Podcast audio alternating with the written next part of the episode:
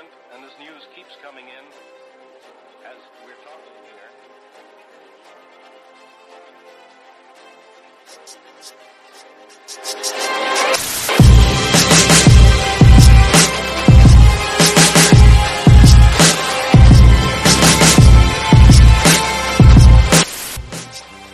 Why, why should I always do that when I smoke cigarettes? Still ain't, he still ain't fixed that smoke detector. Kind of froze. Ain't. Boy, I got seven smoke detectors in this house. You think I care about one? the one that's beeping right next to another one.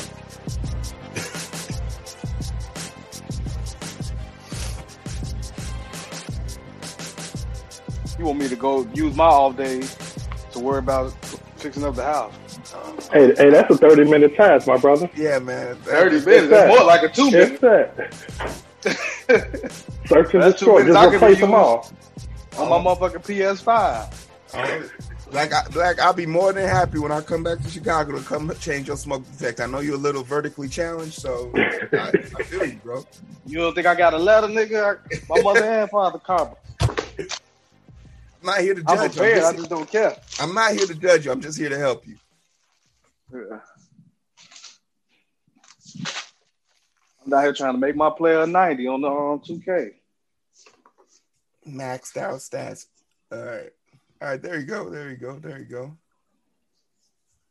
Who that, Dometi? Yeah. Talking about what's the what's the info? Like it ain't a text above. Yo, text. I, I, text. I didn't I didn't realize it was the same link every week. yeah. We, we I didn't even- like that, bro. We official. You're right. I didn't even know we was that efficient.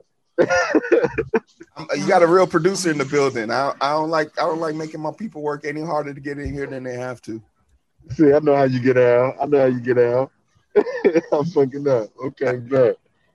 All right, Lynn, let's go ahead and jump into it. Let's get started. Uh welcome, welcome to another episode of the Books and Beyond Male Club, Male Book Club, Male Strip Club, whatever the hell you want to call it nowadays. Uh we are joined as always by Rob, JB, Black, and Dometi Pongo. We are all in the building. Don't don't Dometi. So we're Well, gonna do it correctly. No, see, it depends on when you met him. It's post 2010. No, I'm saying we, we're 2000. It's 2020. We need everybody to know how to pronounce that shit. We can't let nobody be dumb no more. We, okay, then Dom- Dometi, tell us how. Dometi. Yeah, black is right. It's Dometi. Dometi. I have No, no, Dometi. The, see, the emphasis has to be on the last syllable. Dometi. Dometi. No, you said no. No, it's not Domai. It's just Dometi. Dometi. Dometi. Dometi. So it's a speed up, Dometi. But you gotta You, say the T. you should know it, bro. Dometi. T is the hardest part.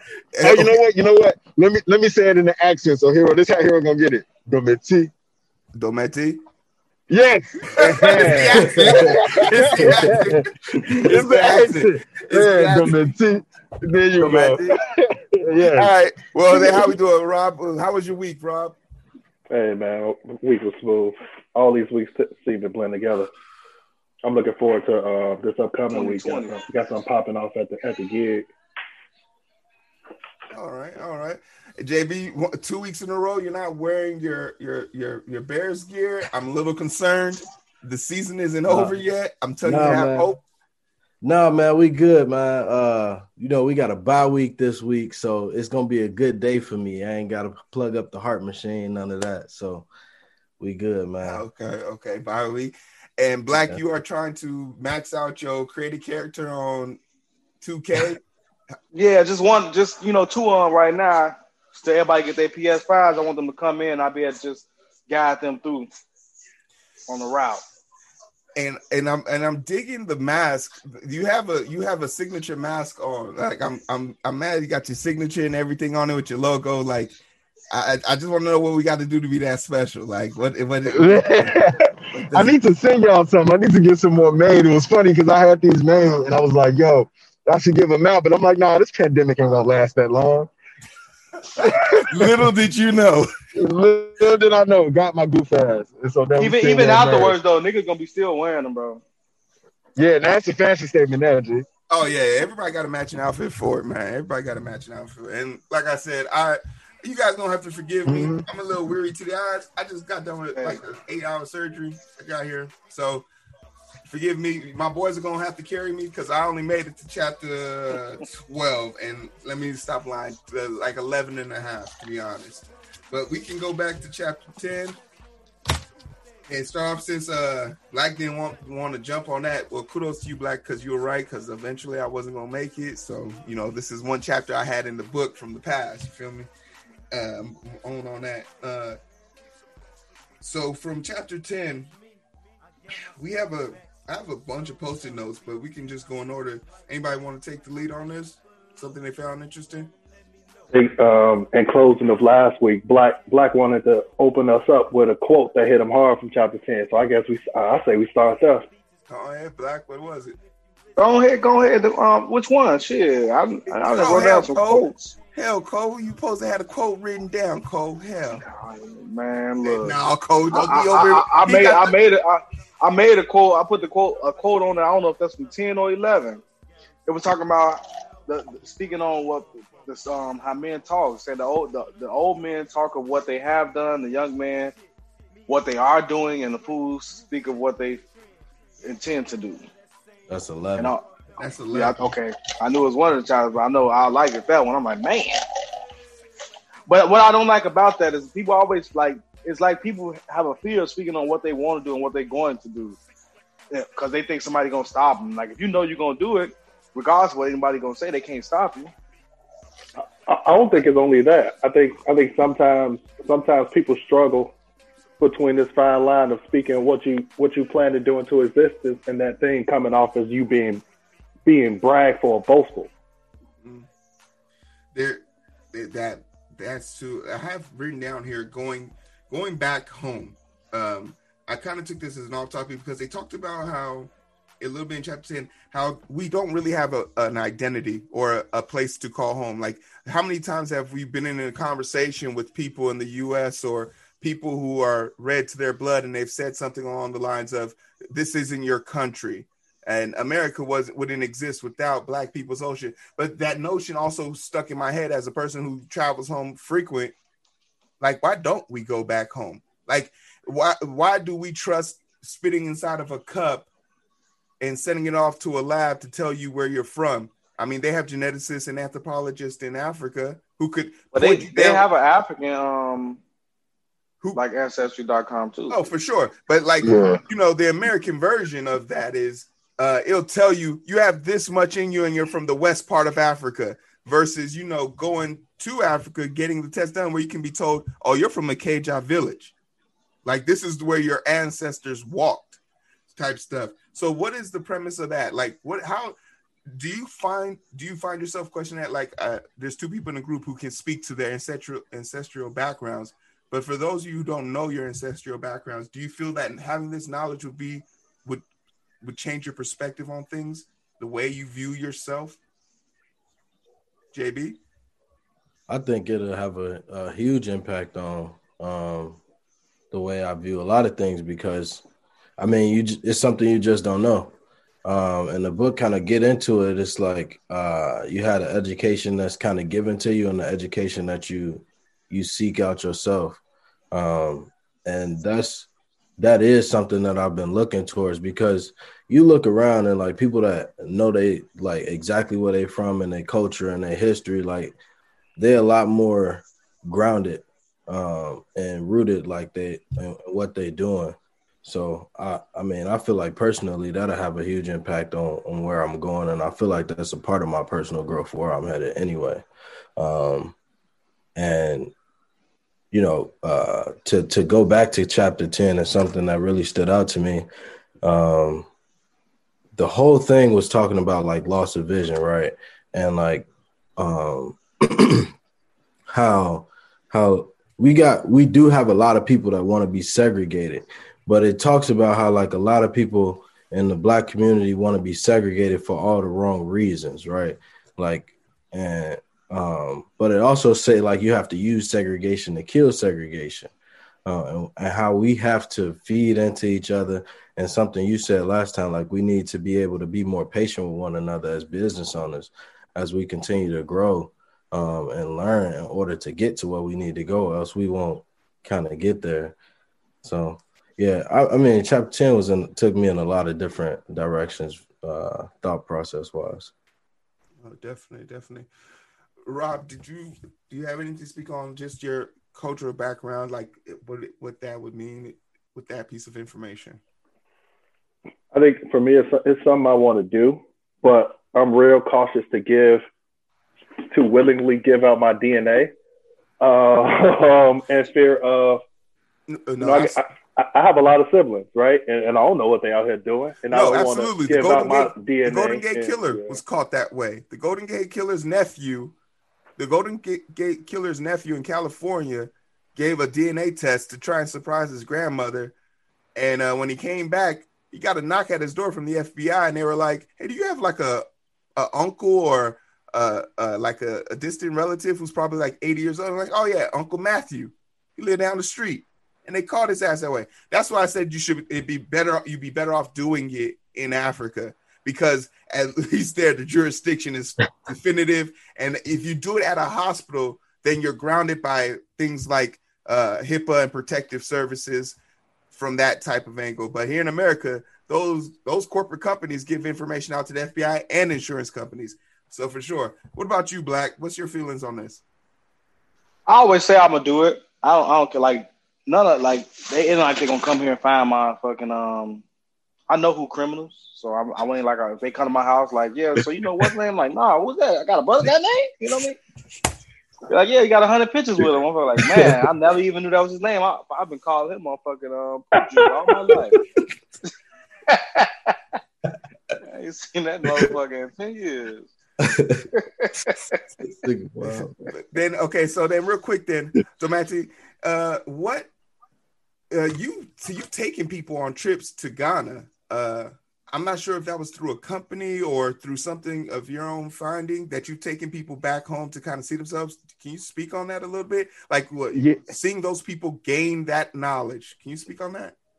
Yeah, I think it, it was through my company, and I, I partnered with this company called Sankofa, and like, you know, I think y'all opened with something that was telling. Like, when, when you when you black in this country, you feel like you feel like a visitor here sometimes. At least I do sometimes. And it's like when you, it's where imposter syndrome comes from. Cause it's like, yo, when you're doing well, if you celebrate it too much, you feel like you're bragging because you should be lucky to be here. You should be happy to be here.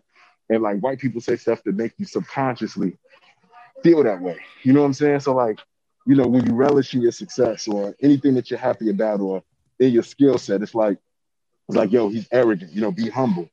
Whereas when they do it, it's like expected, you know what I'm saying? Because they belong in those spaces. And so I thought I thought a lot of that was because we don't have a connection to our homeland. Like it's a lot to unpack right there, but you know, just to oversimplify it. And and I, I felt like if I took people in a place where everybody was black, like something as simple as seeing a billboard full of dark skinned faces, it changes your whole perspective. It make it you feel like like you belong in this world. You know what I'm saying? Like even if you and when you even when you bump into people in Ghana, like when I took the Americans to Ghana, and like you know, if you bump into somebody and they got a bad attitude, you don't have to worry why they got a bad attitude. They just an asshole because they're asshole. It's not racism involved or yeah. or whatever the case may be. You know, you just feel like you belong. And so I feel like even when you talk about the miseducation and then how we move through the world, it's that feeling of belongingness, and we feel out of place in certain jobs in corporate America because we don't we ain't really supposed to be here. You know what I'm saying? So, oh, sure. but like, it's all wonder when people came back to the country to carry that same sense of pride and confidence. Like, yo, you belong anywhere you are, because there's a whole place where it's nothing but you, nothing but brilliant black people that look like you. So when you come back to America, keep that same pride. You know what I'm saying? Fuck them niggas. for sure, for sure. So then now let's push into the second uh, topic, which is um, for chapter ten. Uh, being it they talked about this a little bit how it be our own people, our own people holding us down and trying to hurt us. But I think that also speaks into the nature of two things. One, we brag about how man when we were separated when when segregation was a thing people like to point to black wall street and uh, philly and the uh, Oklahoma, uh, tulsa oklahoma massacre like prior to those events hey black people were thriving we had our own everything we did everything our way and that is true to a certain extent. But if you are a if you are a fish in a fish bowl, of course you're going to feel comfortable. You put that same goldfish in the ocean, which would back in this analogy, is the United States of America. Uh, we don't stand a chance. We don't have anything that can compete against that. But this idea of trying to segregate or se- separation versus isolation, does does that is there some firm belief that we can do this without our our our white counterparts in this country? Do we feel like we can actually make it in this country without them? Because we know they can't make it without us. So why would we think they can make it without? Uh, why would we think we could make it without them? Well, um, as, as far as that, okay, yeah, okay, well, yeah, Dometi, the Medi going to the airport, so he's gonna come back in and out as he can. Yeah, yeah. so yeah. but the way, um, God damn, it just threw me out the Medi and Fucking, um, they was talking about that. They was talking about that. I think in chapter eleven or twelve. So like the way they teach you to where basically they've been talking about that the whole book to where they try to make sure black people understand that white people are superior so that, that they're accepted. And then when they have a black person in a um, superior position, the black people don't accept it and are willing to, to conform to it. And then, the, and as a white person that is in charge, it's okay to take, but some, some, some of them, it's okay to take them out, take that black person out of that position because these black people understand a white boss better. And then for other ones that feel that they need for correction, they would get rid of the, the ones that is not able to follow who the fuck they put in control like as a manager or whatnot. Yeah. I think that was in chapter 12. That's a little bit into chapter 12. Then going back, so like, what's this identity for you, JB? Separation versus isolation. Do you prefer to separate yourself from people that don't have your best interest, or is this form of isolation something you bring on? Yeah, so I wanted to say something kind of after Dometi finished, like, um, Sure. being able to to to no it, it, it connects right to what you're asking so like being able to to see other people that's successful like yourself succeed and um, you know like being able to see a black a billboard full of black people like that's normal. Um, that goes back to like wanting to know where you come from and uh, you know i i personally feel like um, that's why I want to live in an area like Charlotte, and the book touch on an area like Charlotte where black education is is something that's disseminated amongst people, and and you have different standards for yourself. You talking about North Carolina? Yeah, in North Carolina, and you have different standards for yourself when that type of stuff happens. Like like Dometi kind of touched on, like uh, just you get over celebrated and for being successful at something that it's not that big of a deal, right?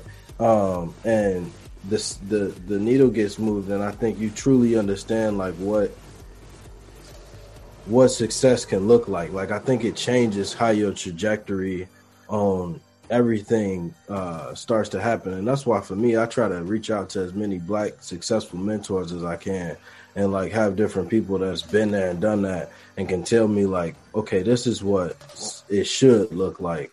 Um, so I know I went in a lot of different directions, but I think it just gives you different confidence in in, in yourself and and um, what we can do as a race. And I I personally feel like we can use that segregation to breed to separation, and we don't need we don't need anybody else to be successful. While I mean, like obviously, working together breeds um, a different level of success. But I think that we have the tools to be successful on our own. Like you put black people on their own country, like that'll probably be the dopest country out there. Like if we had the financial resources and everything to to have our own country, you know. We got our own continent, man. It's a We dope got own, place. co- out. I was gonna say we have our own continent, but it it, it and, and Rob, I pose this question to you as a person who's coming from Nigeria. Like our that government's been corrupt since as long as I've known it, and they had the luxury of not only gaining their independence, they've had it for so long now that they should be able to make make do with it. But the their entanglements with other companies in other countries, uh, for example, China owning one third of their debt, that makes it hard for them to gain some type of separation. Do you need is is separation more than just physical? Do you need a financial aspect of it? and that's what I kind of meant about the having our own country, um, because imperialistic nostalgia and we haven't been imperialized. Like Africa is the most imperialized co- continent ever. Like you just take all that stuff away and we start from scratch and see what I think. See what happens. It'll be something special. All right, then I pose this question about Black Lives Matter. This is an organization that was brewed for, uh, brewed up from the anguish and anger of our youth, uh, people who feel like they've been walked on, and there's a lot of male archetypes, specifically since the founders, the four founders were black women who seem to attack this group just off of that notion and make up lies about them having this Marxist point of view or being uh, uh, trying to ruin the black family dynamic. Why don't we show a support for that, Rob? If we're all about that lifestyle of separate. Well, I think I think one thing, and, and I was going to add this to what JB was saying. I think one incremental thing we need to do better is champion each other in public, right, wholeheartedly, and check a motherfucker in private. Mhm. Like, yo, I agree with your movement, but this part, you know, I don't, I don't agree with 100%, and this is why, and, and really have a dialogue to come to a better understanding as a resolution, but keeping that private. I feel like in today's day and age, we support someone one minute as a people, and then the next minute we're downing them publicly, and it's like, no, come as a united front, and if you got something you don't really vibe with or agree with, talk about that in the background, but talk about it, you know? Black, uh, someone who definitely has no problem bringing it to the front of somebody's uh, face. Like I know Black ain't don't give a damn. Uh, Black, are you down with this whole come to them in private type thing? If someone's doing wrong in front of you, are you t- pulling them to the side or are you letting it be known? It depends on who who it is and where we at. Cause let's say like my brother got my shirt on outside. I ain't gonna in front of everybody be like, nigga, why you got my motherfucking shirt on? I'm gonna be like, nigga. I'm gonna let him know later, like, Let them know he's fresh. You gonna let them know he's fresh though, right? In. Yeah, or or or let motherfucker like, or let's say my brother in the wrong out in public, like say like he get into it with a motherfucker, or Rob, you know, we we I'm hanging with y'all and y'all get into it with somebody and they wrong. I ain't gonna be like, nah, bro, that other guy's right, cause if, if it come down to blows, we just gonna beat dude ass, and then I'm gonna tell you later, like, yo, you was bogus as hell, bro. All right, all right. So it depends on the situation. Situation. Cause I like I be telling y'all, I don't like I don't I don't like for black people to keep telling their plans to everybody. That way that you know white people or whoever is trying to stop it, they gotta up, they gotta step ahead. Like we already know what you plan on doing. Let's just stop that. Yeah, and and I just think back to you know, here's an example like Kap and Jay Z when Jay Z you know crossed the line, like you know, for him to say we done kneeling, like you don't need to say that, bro. Like just make it seem as though we all moving together, we on the same front in, in, in public, you know, and that was always my problem with what Jay Z did. I don't care, like I don't care what you're doing, but don't be divisive, yeah, and, and that's what you did. yeah. You know, now you got you got people on social media going back and forth about you versus Kap. You know, Yeah. and that ain't what good that did us. Yeah. But that's for me. That like well, shit. What good? Like I like uh, for for the most part, bring we all we do is bring attention to everything, and then that's it. Cause we ain't like we doing nothing afterwards. I don't think that's a part, fair. not- I don't. I don't think that's a fair jab because if Like what? bringing- Like it's like what are we doing after we bring attention? Like I everybody mean, say, okay, now you give know me an about it. example. What do you mean? Like now we where? this video of motherfucking Floyd, George Floyd getting, getting killed. We we protest, we do a little, we do a little something, and then these people don't really ain't I mean, but time. okay, know. but name a time where an officer within the first four days of murdering somebody was ever arrested. A black man. That's never happened in this country, at least for the last 53 years. The last time it happened was in Dallas. Uh, it was a woman at that, a white woman who shot a black man. Like these four officers are being held. Uh, I think the other three got out, right? No, one of the three, one of the four got out, but he's Oh. literally was the only, he was the rookie on the team. He was two days, like his second day in, he was just following orders from his superior. So at that point, like he was given reasonable doubt, but he still had to pay his bond of like uh, 183 million, uh, 183 thousand dollars. So like, it's not the consequence of it, but he's not the culprit. He's not the one we want. We know who we want, and the judge is even taken as far as to hold the divorce of the officer in charge, uh, the officer in the primary case, so that his wife can't take his pension and run and keep their money. So everyone's on tune with this. Everyone's in tune to it. And I feel like if we don't bring attention to it, we don't get stories like Ahmaud Arbery, who went three months without no justice after being murdered until someone uh, leaked that video out. So I feel like we have to bring it. Someone has to bring it to the forefront. No, I didn't say don't bring it attention. I'm saying like what's after. Okay, now now that what's part, gonna prevent it? Like what like what are we doing? That's what I'm saying. That's why I like like that's why I didn't have too much of a problem mm-hmm. with the we done kneeling part because I feel like what the fuck is next? Because we keep bringing attention to it. Like I was getting, you know, they're losing their job, whatever. They get other job, private jobs, but way better pay and all that shit. But I'm, I'm just saying, like, what are we gonna do to prevent the shit? Like, what's the plan? Or, or what are we gonna do, you know, as a, as a um, community afterwards to make sure nothing like that can happen?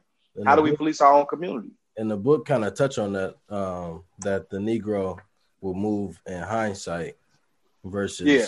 making plans for for doing things um, for the future. Well, yeah, that's the whole situation where uh, if you got a street and people are speeding down the street, nobody thinks to put uh, a speed bump there until a kid gets hit. They get hit, right? Yeah, yeah, exactly. So we're a reactive, we're a reactive group of people. But I think with, especially speaking of what you're saying, JB, let's then go to chapter eleven because chapter, unless somebody has anything for chapter ten. Yeah, it said one other thing. It said we won't raise money to help ourselves, but we'll spend money to lynch ourselves. Um, in that chapter. Wow, wait, hold on now. Hold on, wait one second. What the fuck does that mean? uh, and it was talking about um, systemized exploitation.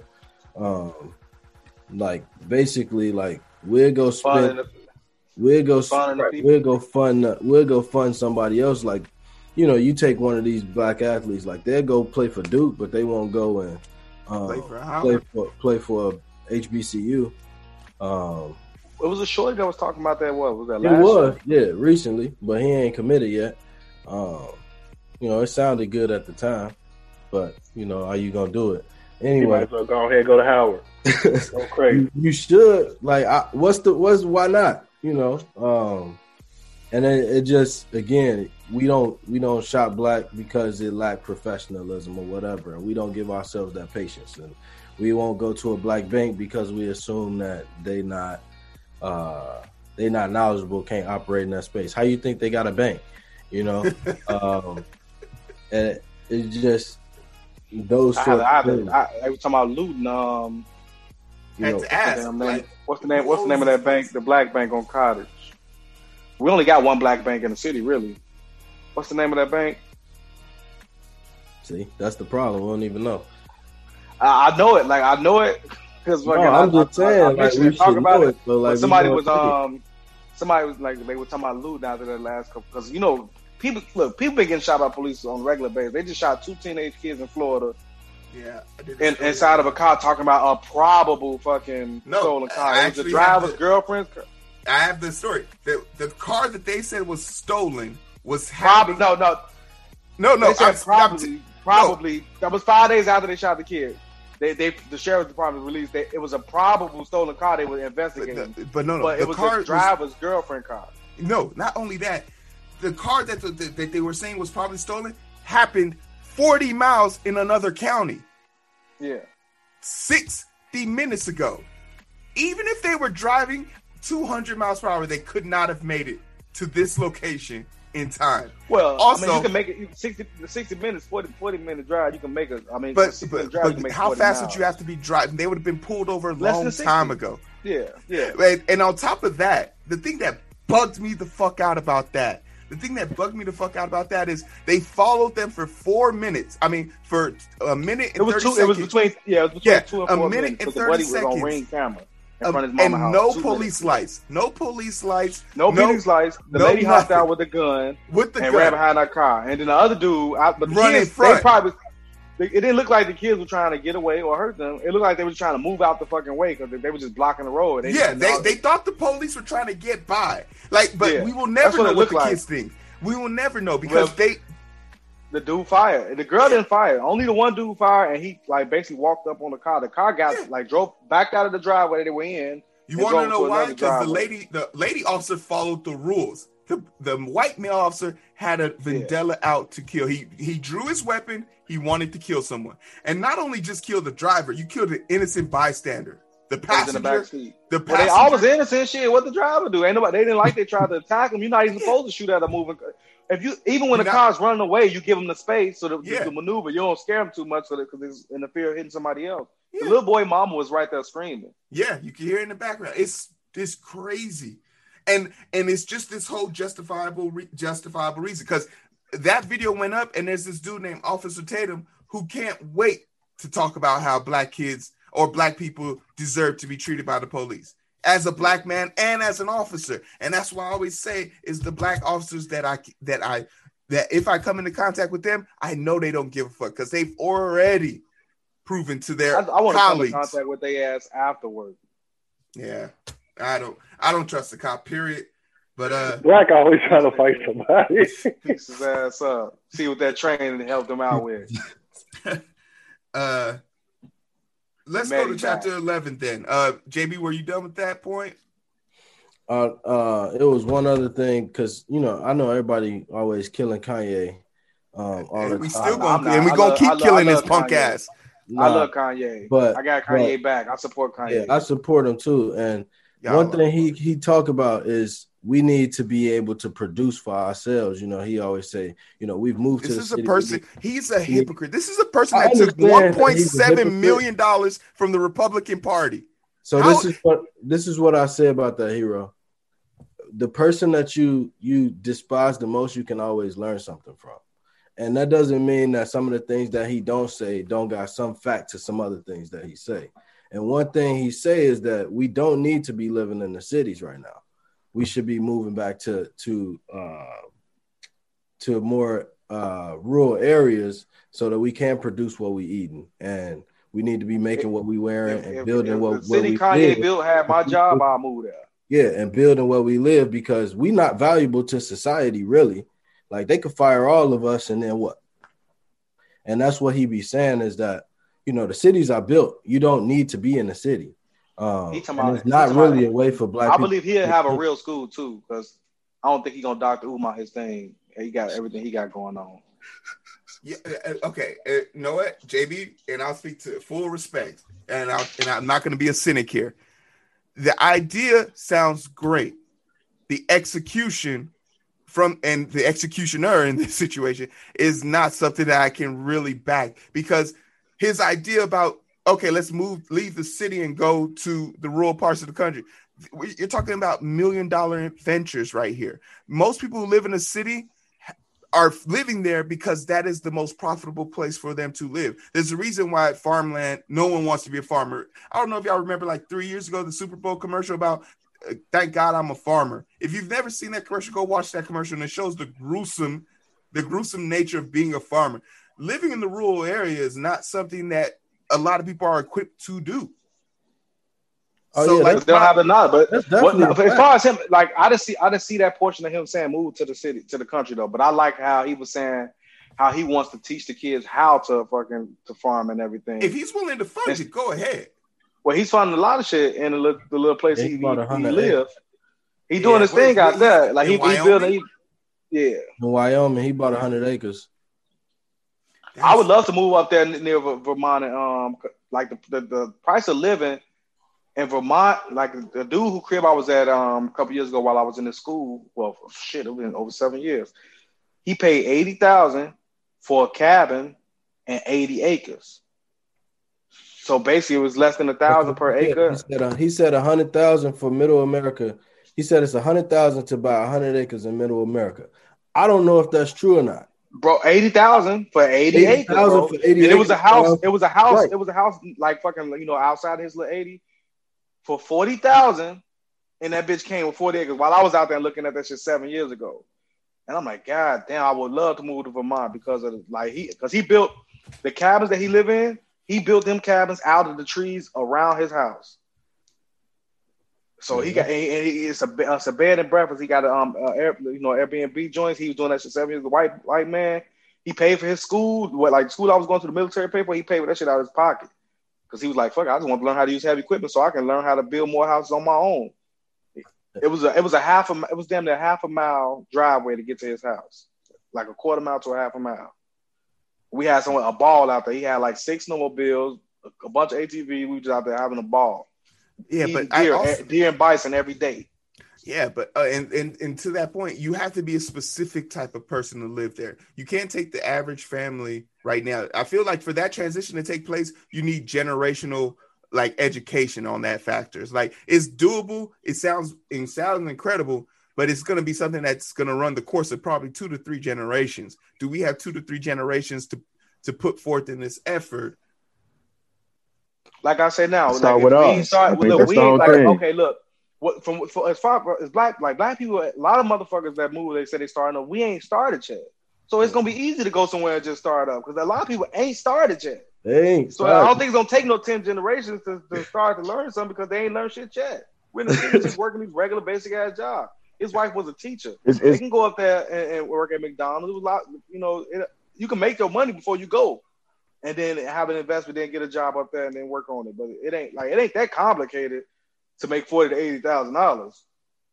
Because you know you making twenty something it's interesting what uh, it's interesting though how much this ties to what um what the miseducation talks about, like getting us back to blue collar. You know what I'm saying? Blue collar energy, because like even with the pandemic, you know how much stuff that moms had to do by themselves. When if you ain't grocery shop the right way, you have to figure out you know what non-perishable foods you can have in the crib for the next couple months. You know what I'm saying? I hate cooking. I had to dig in that rice, that big ass bucket of Ghana rice that I never was using before, and then I had to make. You know what I'm saying? So like that self-sufficient eating off the land stuff is dope. But yeah, it does come from a privileged place because you know we can do it, but you know it ain't like anybody can just pick up and move to Vermont. And then you got to think about the lifestyle. Like I couldn't even live in the Twin Cities, and that's actually a city. Like it was just too slow. So you know, it's it, it's a whole shift in our thinking and stuff like that. But it's a good it's a good point if you can get a second property out there. Rob, you've been silent on this Apple. point. What is your perspective on this? Like, uh, you and the you and the wife, you pack up and go. Take you and your youngling, be out there, be a farm. I can see you with the little straw thing out your mouth, and you know the, the hat. Tell me about it. No, Rob Henry, Rob Henry, what's up? I, I think what what had to happen in that instance is um, I would have to have children here, and then they would have to be educated on how to, as well as I would have to be educated before I just go ahead and jump and move to Vermont. Come on, I'm not. YouTube, Right. I, I, I'm not. Nah. YouTube, it, YouTube. it. YouTube, Mm. hey, YouTube helped me change out my alternator in my car yesterday. I couldn't believe it. That sh- my shit started. It'll have to. In, It'll have in to general, though, do y'all be feeling like like a lot of these concepts and ideas would be like they be sounding good, but they don't be practical? They're like, not. It's not. lot- eh, I'm not gonna lie, It- and it's, it's it's because of y'all's ideas that I'm I'm I'm I'm hearing them out, but I don't think that I don't find them to be practical because What what God portion for- of it? okay, so just the the logistics of it. You're talking about a place where there's no, not going to be broadband internet, cell phone reception. Like these are things that 70% of Americans can't last 30 minutes without their phones. But that that'll teach you though. It, it, I mean, it'll yeah, make but you focus but you- more. You have to be Not in- having internet can can be a, a very good thing after a while. Like if, uh, originally you're gonna be like, oh shit. What I'm- I'm, I'm- like, as a person who okay, and I'm gonna have an honesty moment. I literally couldn't identify a piece of anatomy inside of the inside of my patient the other day, and I had to ask pull that shit up on the internet so I could see it. but you got a book though. It's you got an anatomy book too though. It Yeah, I mean, took but- ten minutes longer. If the book would have took me 10 minutes longer and I didn't had 10 Yeah. minutes to wait. Yeah. So there's a there's a benefit from technology and being able to have certain accessories to our lives, things that make our But how, lives. how would you retain that? How would you retain that information after a while though? Because you'll just lose it knowing that you can go to the internet. But you know you got that book. You have to go to that book. You're gonna retain it. Like they were saying that um the I- I education feel that's like you're given to using you, that- like what I feel like you're using that whole teachers. You got a calculator. You ain't gonna have a calculator in your pocket theory. Like the Yeah. fact is, we so revert. did that phone die? No, no. But what I'm saying is, no, it was Yeah. in the book. They were saying how the education you receive is not going to be as long lasting as the education you give yourself. yeah, I'm, sure. I'm pretty sure that was in what 11 or 12. Eleven. Okay, yeah. So- it was saying that like the stuff that you that you are taught don't last is not as, as impactful as the things you learn on your own. So yeah. So so I guess what's the where's the problem to say like, yeah, that stuff will come too though. Like what you know, like we gonna just all move. Yeah, we not yeah. gonna have, we like we not gonna we not gonna be able to get uh reception and all of these other things just because we moved out. But, But um, and, And uh, like, who's to say they don't have reception? I know when I go to like like I, every, I just- every place ain't as bad. but, oh, I, I just I just like the concept of, you know, personally, like we don't we don't produce nothing, we don't make nothing, and we don't build nothing, and though that that concept in itself, we have no value to society. Like Dometi was saying when Corona hit, like the people that were suffering the most was us, because As far as as But, far okay. as what though, because black okay, people know how to make it that's off the- nothing. yeah, we didn't you got to be careful with that. I We've been doing disagree. I disagree. Yeah, we- not we- suffering, we but most I'm saying that- losing. we used to we used to the hustle, right? But we ain't got used to not nothing that we gonna turn back to. Like let's say let's say We- all we these did- but jobs. Before go- that, we ain't had nothing to go Okay, back so let's take this. That's let's take it. saying. Let's Wait, take wait, it wait. piece. Let's take it Wait, piece real by quick. piece. Okay. All right. So the first thing we want to think about. Let's talk about the aspect of us removing ourselves from this situation and just having our own. What is are we? Are you basically saying if we could build a Chicago with nothing but black people, would we be better off? I don't want to build another I, I Chicago. don't, I want to do. I wouldn't say. I, want to build a, commu- say a better better off. community environment. Uh, like- no, I'm saying our own, your own version of Chicago. But I'm just saying you have. I'm not saying better off. Okay, so then tell me. I'm, I'm just saying we don't have nothing. You So know, if I feel like if we work together own- at all, it'd be better off than not Right. working together. At you know, we don't work Yeah. together really. So Right. if we work Yeah. together we at just need all, to learn to work we'd be better off. Okay. I, I I'll say this to JB point though, even though we used to hustling with nothing, the pandemic exacerbated all these other problems we already had. exactly. We end up we already be having, you know what I'm saying, low wage jobs that tend to be essential work. So if you work in a restaurant or uh, or if you work in the healthcare field, you black. Like you know, we all know fast food. We all know we all know LPNs, RNs, CNAs. All of these people still had to go to work when the pandemic first kicked off. Yet they kids but couldn't go back to school. yeah, And so now yeah. you're financially strained because you ain't got no money to, you know what I'm saying, set up daycare for your shorty who normally would be at school, with, but you still got to go to work, even though it's a pandemic. So like we but found ourselves CNN, And that's what my perspective of saying that we got it the worst. So my my wife, she work at a, a lower income school, out, but we live on the side of town that's on a I guess a higher income. I work at State Farm. I haven't been in my job since March. I ain't not I ain't even thought about not working, but she has parents and students that struggle to be online for class because they mom got to work they calling on the phone and all of this other stuff. As far as some of the the parents that I work with, like they're at home working, they put their kids online, and they at home working right next to them. Mom, I need help. All right, can y'all hold on? I'm gonna go work. And I don't know too many people that look like me that's working with me, and I and, and that's the perspective that I'm that I'm taking with that.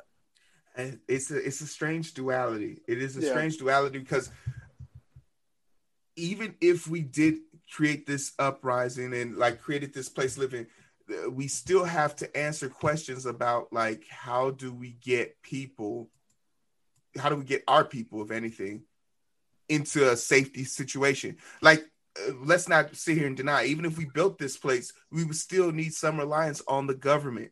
And if a government is not substantially assisting the people, you run into this situation. Uh, just north of the border, uh, Justin Trudeau, in all his blackface glory, he's giving his people one thousand four hundred dollars a month, in addition to whatever benefits you already get.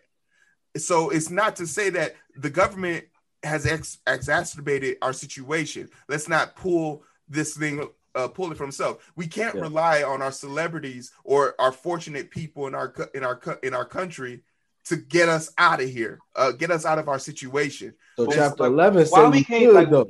yeah And, and, I'm and I'm going to argue like, that. they And could I'm going to argue that. Yeah, but my thing is, why can't we work together? Like that's the that's And the that's main going point. back Back to keep the skipping top. over. And that's going When you to have a point. community working together, like when I was living in the projects, if, if, if it would have happened in the projects and people still had to go to work, it would have been a place for the kids because it's somebody there, that motherfucker that ain't working, and we would have been to go to somebody else or somebody on That's that very porch, true. on that floor would have been watching us and feeding us. We also had chokes during the summertime. that was done through, yeah, that was done through a lot of people in the community too. So it wasn't like we just was out of luck. Like when it comes down to black people, Hey. like we just stopped Hey, working Pooh together as, as much as we used to. Hey, Pooh Bear, I go right back to what Heero was saying in the beginning. Um, my bad. Let me respect black. You know what So you expecting my name? Let me let me not bring the block name to the to the podcast. You No, know, that's but, all uh, good. Like, it- but you know, but but nah, man, like um like Heero was saying, like um we were saying earlier, black people don't have the same sense of community because like as we were talking about how the government doesn't support us, Asian immigrants, we don't even know how much who they vote for, how often they vote, or nothing. You know what I'm saying? if you, fuck, fuck. if you if you it's a couple um dudes that you like they uh, for the most part some of them dem- like they they like split like us. But I think for the most part they Democrats depending on which set of Asians. It's the older. Right, okay, the, so- so the they don't younger even- the younger generation is more democratic. The They Democratic older as fuck. generation is more Republican. And So- remember so I showed boom. you that video um about go ahead. No, no, just just real quick. All right, so my broader point is they're not even a strong voting block. You know what I'm saying? They desperate like Yeah. us. We go 90% for one party. They're not even a strong voting block. You know what I'm saying? They divert whatever. But because they have a connection to a certain country, they got like a, a shared community. You know what I'm saying? Like, so when they when they got what you're talking about, like you go to Chinatown, you know what I'm saying? I'm sure they got systems, the families all know each other, you know, they understand this person, okay, this household is gonna watch these kids, et cetera, et cetera. And I think that's one of the things that black folks are robbed of because we And they got their own stores tell. and everything like that. And for the African community, y'all stores are on commercial. Y'all grocery store and everything. I know for the most part, them the way I see the most African stores at. Correct me if I'm wrong. Do they, do, are they other places? No, a lot of so whenever I go to get like uh, my gege bread, my gadi, and all that stuff, that's homegrown by a lady who then You know, puts it out like- of her. like Sells hey, the, the commercial and. You breaking up. You breaking up. Bad. You gotta go back to wherever you was, Dometi. too. Oh, I, was- I was I was done talking. I'm muted. That's what Go the ahead, go government ahead. said. That's what the government said. Quit, talk, quit talking bad to my boy. Uh, no, I, I'm No, I'm saying what ahead, I was, uh, what I was saying is just like the African stores that I know of are on commercial, and they owned by Africans, and all the Africans shop there.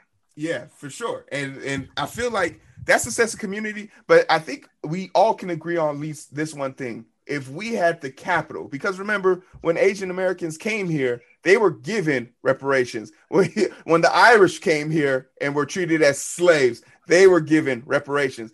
The Jews the- got reparations. uh, even after 9-11 there were funds that were sent out to people of arab and sheik descent to help them so if and if if you want to be real if, if if let's be let's put our bias let's put our biases up front if i say i want some chinese food you're not going to buy that from a, a, a black person or a white person you're going to go to the mama asian place if you're going to a gas station and you hear a voice that sounds Arab on the intercom, you're not going to second guess that. There are certain aspects of our Well, we society that we just expect to see certain people doing. And for black people, I don't think we have that identity yet.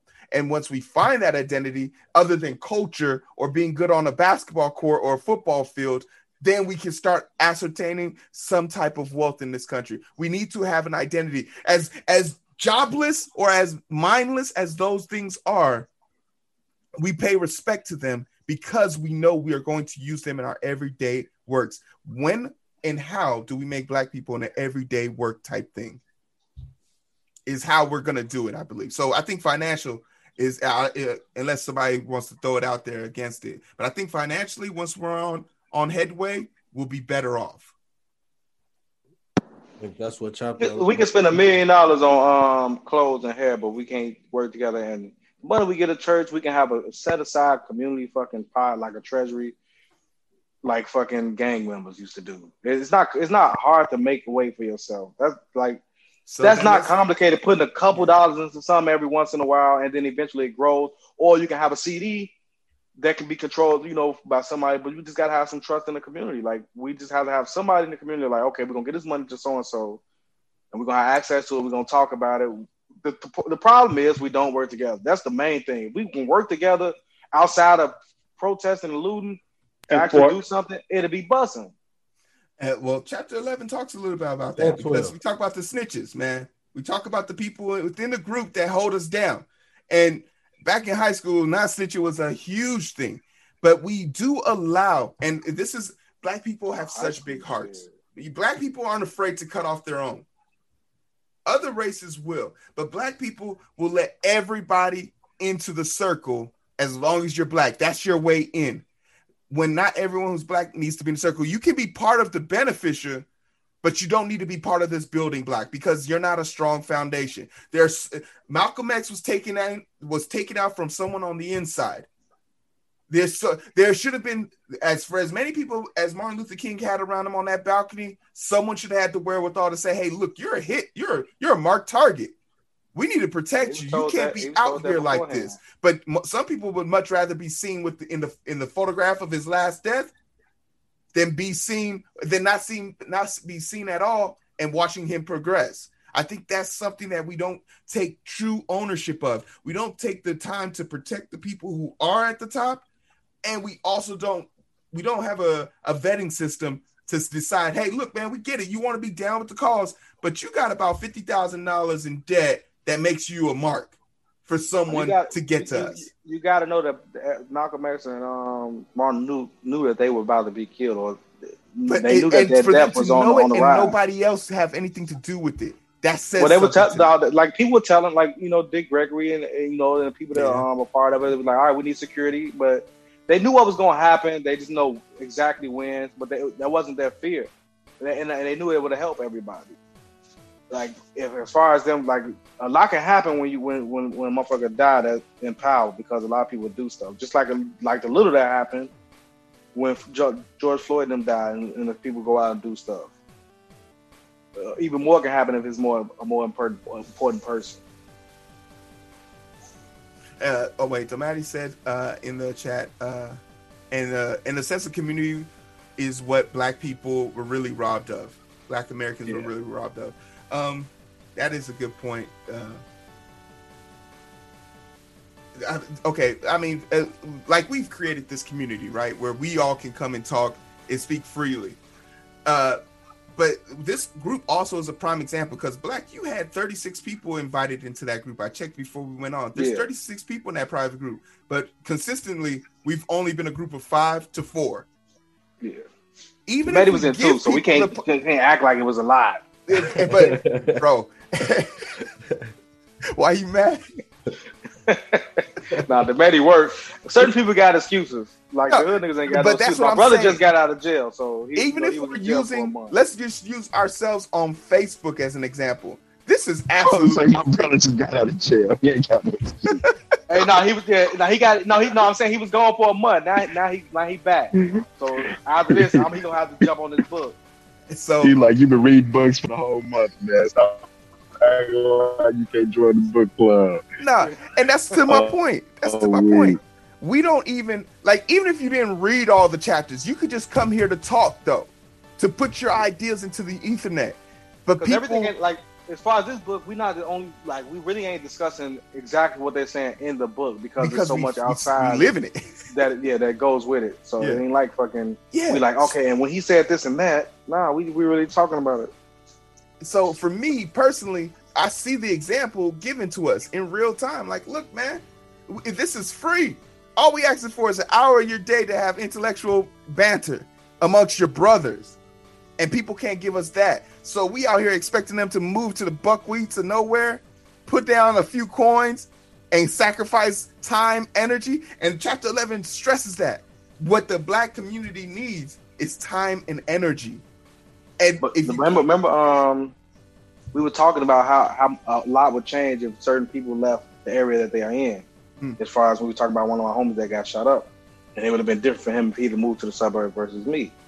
A lot of people just need to move away. A lot of people need to move away. Like, especially these these young bucks, you know, out here fighting these these these wars over nothing.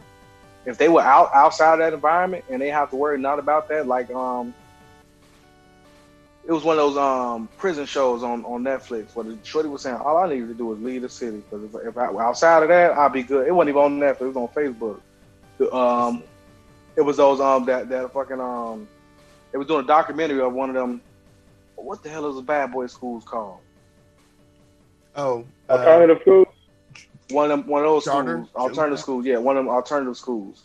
And they was doing a documentary on it. And some of the kids that were in trouble, like Shorty was in some shit that really ain't. It wasn't really on him, but because it, you know, it looked like it, he he had to worry about his life and getting involved in dumb shit to defend himself. Yeah, He was like, yeah, if I can leave the town, you know, move my people outside, I'll be okay. You take them motherfucker out of the uh, piss poor environment, and then they have to re- react to the environment that they live in. the, the Lions program that I took uh, those six kids from uh, Chicago and brought them down to Arkansas. I didn't know at the time that if they made it through summer school, their their their juvenile record would be sealed. I didn't know that. So when I took, uh, there's one kid that just he's the shortest one in the group, but always wanted to fight. And I'm 6'5", 300 pounds. And I remember the first time I went to go wake him up for like early morning run because I was like, well, if y'all gonna live with me, y'all gonna work out with me. And they're like, but we not going to the NFL. I was like, yeah, but why don't why can't you? And I would wake him up and he'd be furious. He'd be fighting me. Until the first time I like grabbed him by the chest and put him up against the ceiling. And he was like, Oh, there's a different world of power out there. I was like, Oh yeah. And after that, I mean the dude used to beat Did me in the niggas race like like that. Tyrese? Like he he Melvin them. Yeah. like it didn't occur to me that like Uh, no that- one had ever but- just challenged my man's. So like you're there is something true in that if you remove the beast out of the jungle, he will conform. He will conform. So like you take Yeah, them animals do it. out the out the out the jungle, put their ass to the zoo. They ass lose they all all their energy. That's what we in now. The fucking zoo. We lost all our motherfucking uh, drive to grow and progress in life because we in this, this little piss poor ass environment. Like they were saying, like all we all we want to do now is is copy the you know what everybody else doing. Anybody want to do nothing new. What the book said in chapter what twelve, right? Chapter Yep. 12 talks about how we how we how we kind of uh, and speaking to like uh the fame of uh similar to what Dometi said about not wanting to be too much in your own gloat. We don't mm-hmm. want to talk and preach about our own stuff. I always say this in, in an undermining way. However, you choose to get your money, to get your bread, it's your story, your way. But there's something to be said about someone who starts a clothing line and then your homeboy sees your success and then starts another clothing line of the same brand. I'm not saying you shouldn't have done that, my guy. What I am saying is if he made a shirt clothing line, you should have made a matching pants clothing line. You both making shirts now creates a split in the community. And whether you know it or not, by you taking one shirt over the other, you're creating a dissonance. You're saying, oh, this shirt was better, even though you just might not have had enough money to buy both of them. Yeah, but I mean, buy next time. It- it- I think JB JB and I had a conversation this week that touches on that, where we were talking about this idea of um, what were we talking about, JB? Um, career day, right? And, and and JB threw out this idea like it'd be great, you know, to start a, a, a nonprofit organization focused on that. And then we both came to the realization like there's probably organizations out there already. We just gotta find them and just bring them together. Yeah, and to that and to that point, I'm with the hundred black man, so I'm working on that right now. So I can be plugged in. Yeah, there was a there's a, Hey, a there, go ahead. Oh no, I'll, I'll be forgetting that we publicly recording, so I was just about to have a regular side convo. I was about to ask if you knew Jeff Beckham. My boy Jeff Beckham is a hundred black man. I just jumped in. Okay, well, if you see Jeff, he's good people. Tell him, tell, tell him you, you my man. He's real good people. Tell Jeff Beckham. Jeff Beckham. Yeah, good people. and and resources. So speaking to that, like resources, how, important is it for us to make use of our resources? We know that there are people out there. We have heroes out there. We are out there. We got to be able to do something about that. Uh, and this is at the part of the chapter where I stopped reading. So chapter twelve is all. chapter 12 is all on y'all. No, uh, what other parts of chapter 12 stuck out to you guys? I think uh, chapter t- 12, the book kind of dove into the different, dove a little bit more into um, a hireling as compared to, uh, what was the other one? The service. A servant. Yeah, a servant. You Rob, I I was gonna point out how uh, San Francisco changed how you say two You say, what you mean? into. I don't know what you mean? Uh, I heard it too. Uh, so, what is this hireling versus? It, uh, you know, and I do recall this part. This is the last part before I dozed off that I kind of remember hearing about how uh, why can't why can't we get black people to work for other black people? I think Remember, I was just talking about that. That's what that's what I brought up earlier. That's what I was just talking about. So, how, um, yes, but let's let's expand on that. Like, uh, if we had, if Kanye West is out in Wyoming right now, we don't we don't see troves of people running out there to go live with him and help him build this city. Why don't we want to work for each other? And No, uh, it's black a people- community. Okay, okay. If, if just want to say it like it's like that, like people waiting on him to get done. Ain't nobody trying to. Ain't nobody looking to go for nobody to go. Ain't nobody looking to help nobody do shit. They want to join after you're done. Yeah. Like, okay, he done. He did it. Just like ain't nobody. Ain't even that many white people going to help Jeff Bezos. I mean, not Jeff Bezos, but Bill Gates build his town. So everybody just really waiting. We the whole country lazy, bro. This is America. Everybody is waiting for somebody else to get it done so they can join. That's all it is. Yeah, I think uh I think part of it is like um it's it's a it's a token syndrome too. Like whoever's the leader, like you feel like that person like it's only could be one of me, so you feel like you're getting led uh you're gonna lead differently, but then the person that's gotta follow um behind them, they probably saying, you know, uh the person that's got to follow behind is probably saying that this person treated me differently or treating me pushing me harder because I'm black or whatever. But then the book also say like if a if a white person come in, then you follow them a lot easier. That's a fact. And you know what? And when, when black companies make mistakes, and when black companies make mistakes, right? We be like, like my first.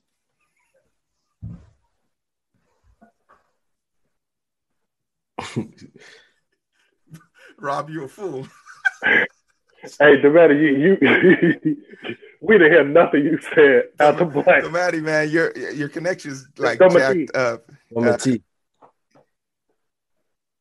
Um, he getting on the plane right now. That's why. That's that's the thing. Oh, okay. And okay. we don't know. We don't, we gonna be able to hear him until for a while.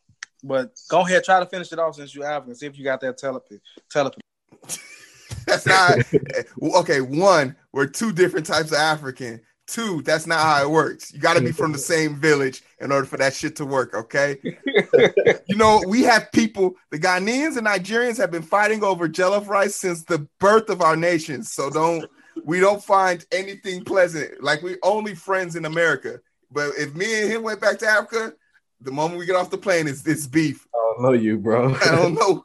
I don't know you, bro. Uh, where were we? Where were we?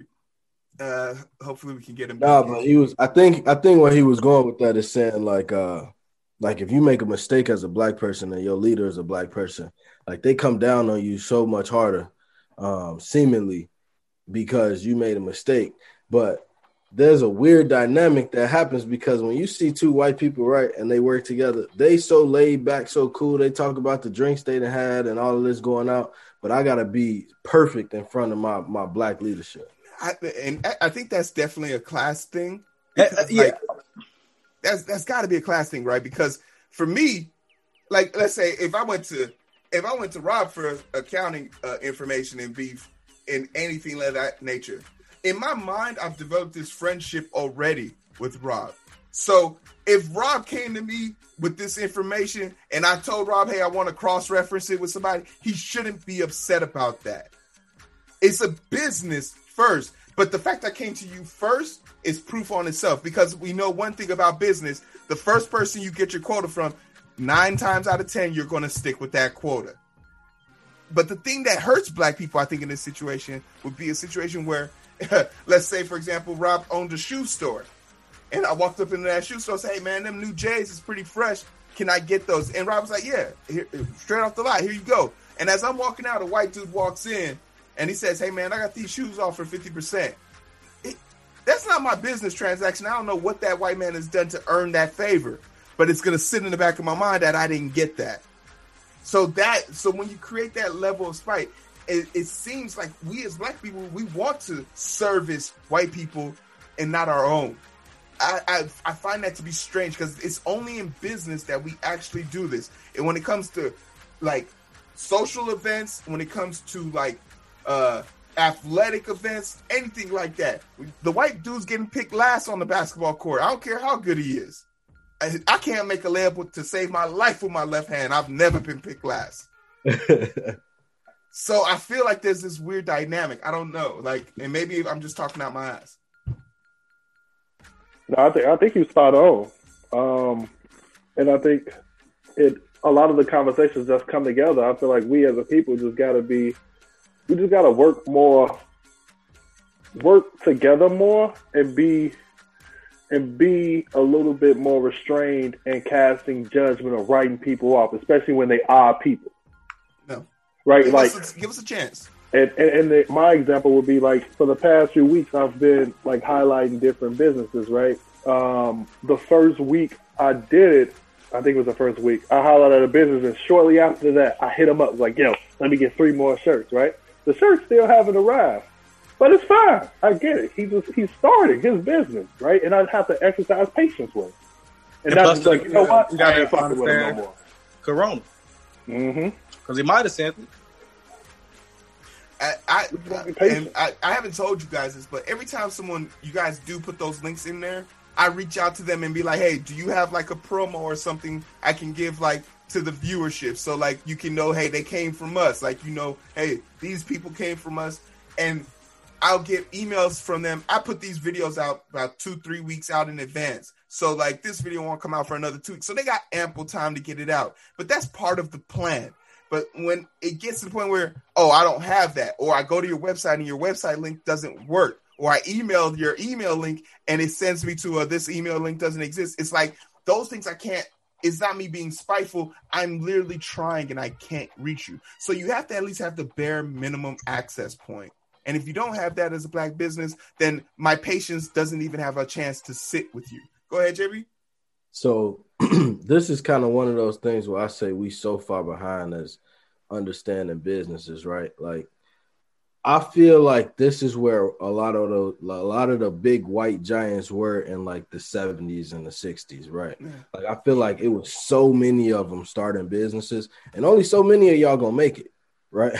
and, and that's where I feel like we just starting and I think a lot of us take that personally, like, oh, they're not supporting my business. No, your business is just you're not doing what you have to be doing as far as to be successful as a business.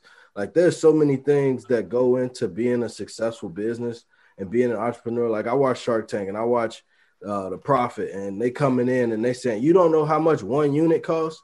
Like, and and if you don't know those things, you don't really deserve to be like it's gonna be hard to be successful. And that's why we have so many people that have a business just enough to pay the bills. Like it's not growing. You don't know why it's not growing because you don't know none of the things that you need to know as far as a business owner. And even for like people that make music or people that that are selling those shirts, like you feel like um as a consumer, I should be seeking out your product. Bro, you're not Nike, you're not Coke. Like I know Nike, I know Coke.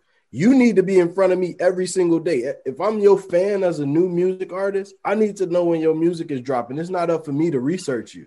Like, I'm sorry, you're not there yet.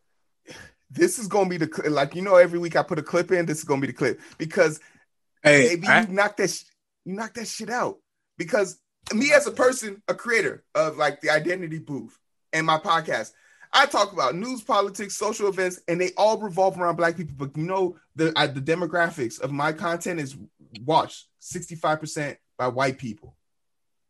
That's and and when I started thinking about that, like how am I going to make content for, for black people that only white people watch? It then sank into me. It was like, fuck it. If they want to know, I'm gonna tell them.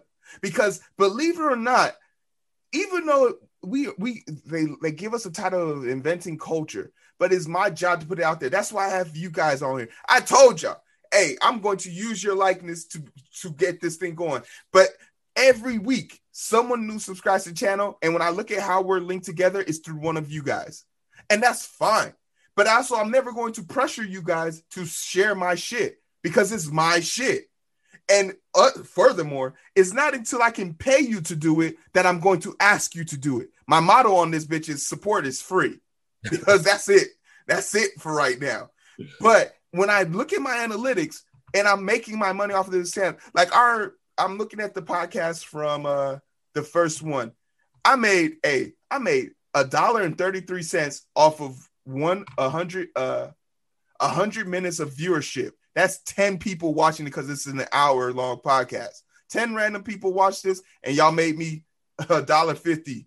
So it's like you have to, you have to initiate your own causes. You have to get used to that. And once I get a sponsorship for it, okay, well, hey, I have four guys here. If y'all want to sponsor us, we all got to get watches. Oh, well, okay, well, hey, hey, that's you. You want us to wear your shit? All of us got to wear your shit.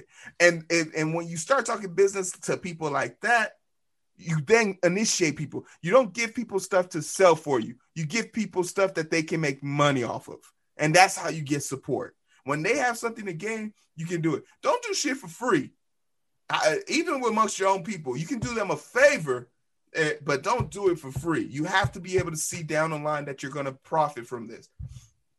And that's just my perspective on it. But damn, JB, that was some that was, that was some heartfelt shit. Because I remember when I used to have motherfuckers I had I still got a motherfucking episode on this podcast that has one view in two years. That means my own mama didn't even watch that shit. but you still gotta make it. You still gotta make it. Oh man.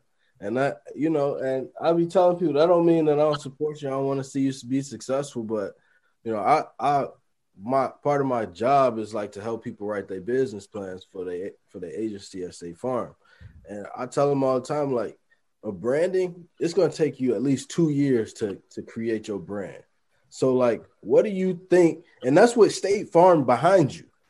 So, what do you think as a person that's building a business? How long do you think it's going to take you to get to where you want to go? And sometimes, you know, I think we do a really bad job of like finding our market and just mar- working to our market. Like we want to be so big so fast, mm-hmm. but like you just need to grind. Like this is my people. All right, I'm gonna just keep doing this till I make enough capital, then I expand a little more. Like if you want to be a business owner, you need to figure out how to professionally be a business owner. You should be studying businesses and, and studying the things that you want to do, not just being like, oh well, people. I know a lot of people they should buy from me. Like that's it doesn't work that way. Yeah. You, you know a lot of broke people. You find right. out that shit real quick when you get a business. You know a lot of broke people. they're, like, not, they're, not, jumping out their pockets real quick to make a change yeah. to support you. Unfortunately, like it just is what it is, you know. And I think the branding is so important because when I first started branding my podcast and everything, I used Project ETO as my moniker. And I quickly found out that, you know, that's not appealing. That's not what it was. But the the moment I brought that bear into the into the forefront of people's mind, it was immediately picked up. It was immediately identified because not only does the bear say my name on the front of his chest, on the surgical cap, it has the logo.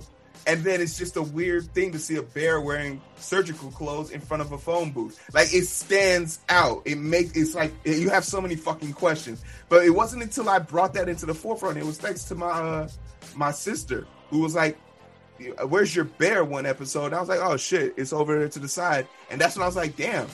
She recognized the show through the bear before she even recognized me, her brother, on the show.